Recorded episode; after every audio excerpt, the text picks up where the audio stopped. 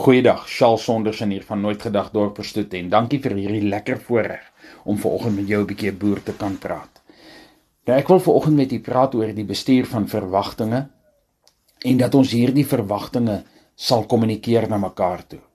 Uh dit is net so dat uh as kom ons begin sommer by die huwelik, as jy dink jou vrou se behoefte is A, uh dat jy 'n hardwerkende man moet wees en dat jy 'n goeie broodwinner moet wees, uh en jy kom by die huis en die kaste is vol kos en uh die vrou uh, het daarom netjies se kleertjies aan en sy ry 'n goeie voertuig. Dan kan jy nie verstaan hoekom haar lip so effens lankerig lyk nie. Maar al die tyd was haar verwagting dat jy 'n koppie tee sal maak en 'n bietjie met haar sal gesels ook. Sy wou nie net die die goeders gehad het. Sy wou eintlik maar so 'n bietjie van jou tyd ook gehad het en van jou aandag ook gehad het. Ek noem net 'n voorbeeld. En bestuur ons hierdie verwagting sleg want ons kommunikeer sleg en dan sit ons met slegte uitkomste. Derhalwe is my uitdaging vandag. Gaan en gaan vra vir die huisvrou. Daar waar jy gaan kuier by jou pelle vanaand. Vra vir hulle. Wat is julle verwagting as jy 'n pakkie vleis koop? Wat wil jy hê? En maak seker dis wat jy produseer. Antwoord die regte vrae. Gee vir die huisvrou wat sy wil hê en sy sal daai produk gebruik.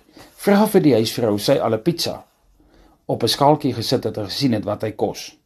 En as sy dit gedoen het, dan kan sy maar weer vir jou sê rooi vleis is duur. Of sit 'n stukkie sushi wat net soos pizza wat het, wat maar eintlik 80-90% meel is of uh, sushi wat uh, 80-90% rys is sit dit goed op 'n skaal neer en sien wat is jy bereid om vir meel en vir rys te betaal en dan besluit jy is rooi vleis regtig duur.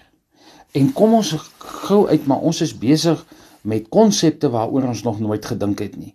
Ons is doodtevrede om vir die sushi X te betaal, maar ons wil nie uh die helfte daarvan vir rooi vleis betaal nie en ons persepsie is rooi vleis is duur. Uh maar die vleis is dalk nie so duur nie. My vraag vir u is vandag: uh wat doen ons om die verwagting van ons kliënte te verstaan? En is dit dink ek belangrik dat ek en u 'n geselsie aansit met die waardeketting. Dat jy vir die abattoir vra, daar waar jy jou vleisie lewer. Ouens, waar is waar's die geld? Waar vir watter produk is daar aanvraag? En selekteer dan jou diere waarmee jy boer so dat jy dit vir die abattoir kan gee wat hulle wil hê.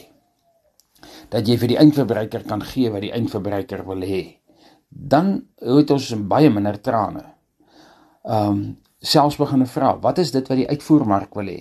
Want dit is aan die einde van die dag die ouens wat met dollars en ponde en euros betaal, dis waar die geld gaan lê. Wat is dit wat daardie mark wil hê en dat jy dan daardie vrae begin antwoord. Jy verstaan jou kliënt se verwagting en jy voldoen en selfs oordoen daardie verwagting dat jy regtig vir hom gee wat hy wil hê. En wanneer ons daarmee besig raak, kan ons een van twee paaie loop. Ons kan dan sê, "O, my hierdie doelwit is vir my moeilik en ek het 10 verskonings hoekom ek dit nie gaan doen nie." En verskonings maak altyd vandag en môre so bietjie makliker maar oormôre en volgende week en volgende maand en volgende jaar uiters moeilik.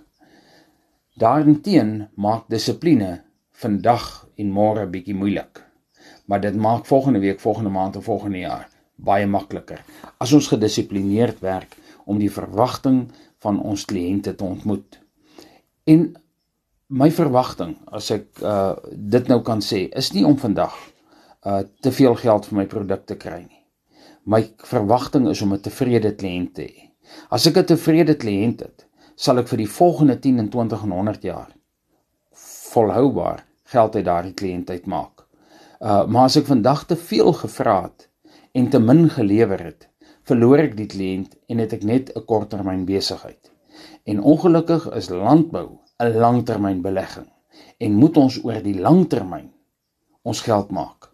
Derhalwe wil ek vir julle sê dit is belangrik dat ons fokus op prys. Maar dit is meer belangrik dat ons fokus op kliënte tevredenheid. Dat ons die waardeketting ehm um, se behoefte vervul. Maar dan is my verwagting ook dat ons met die waardeketting moet praat en sê moet ons nie misbruik nie. Moenie ehm um, moenie vir ons te min betaal en julle vat te veel wins nie. Dis my verwagting. En wanneer ons hierdie goed begin kommunikeer, nie langs die braaivleisvuur nie, maar om 'n uh, om 'n tafel agter 'n toedeur met mekaar begin praat, dit is wanneer jy uitvind wat is jou vrou se behoeftes en weet jy GENF is beter as A B en C vir hierdie vrou. En bly ons by mekaar en bly die waardeketting by mekaar en almal is volhoubaar suksesvol. Ek wil u vra, kom ons maak dit ons werk om ons verwagting te kommunikeer en die verwagting van die persoon oorkant ons te vra, uit te vind en dit te voldoen.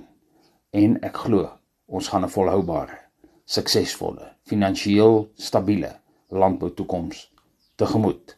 So kom ons begin praat, 'n bietjie boer met ons kliënt en so boer ons dat dit bars. Groete hier van nooit gedagte af.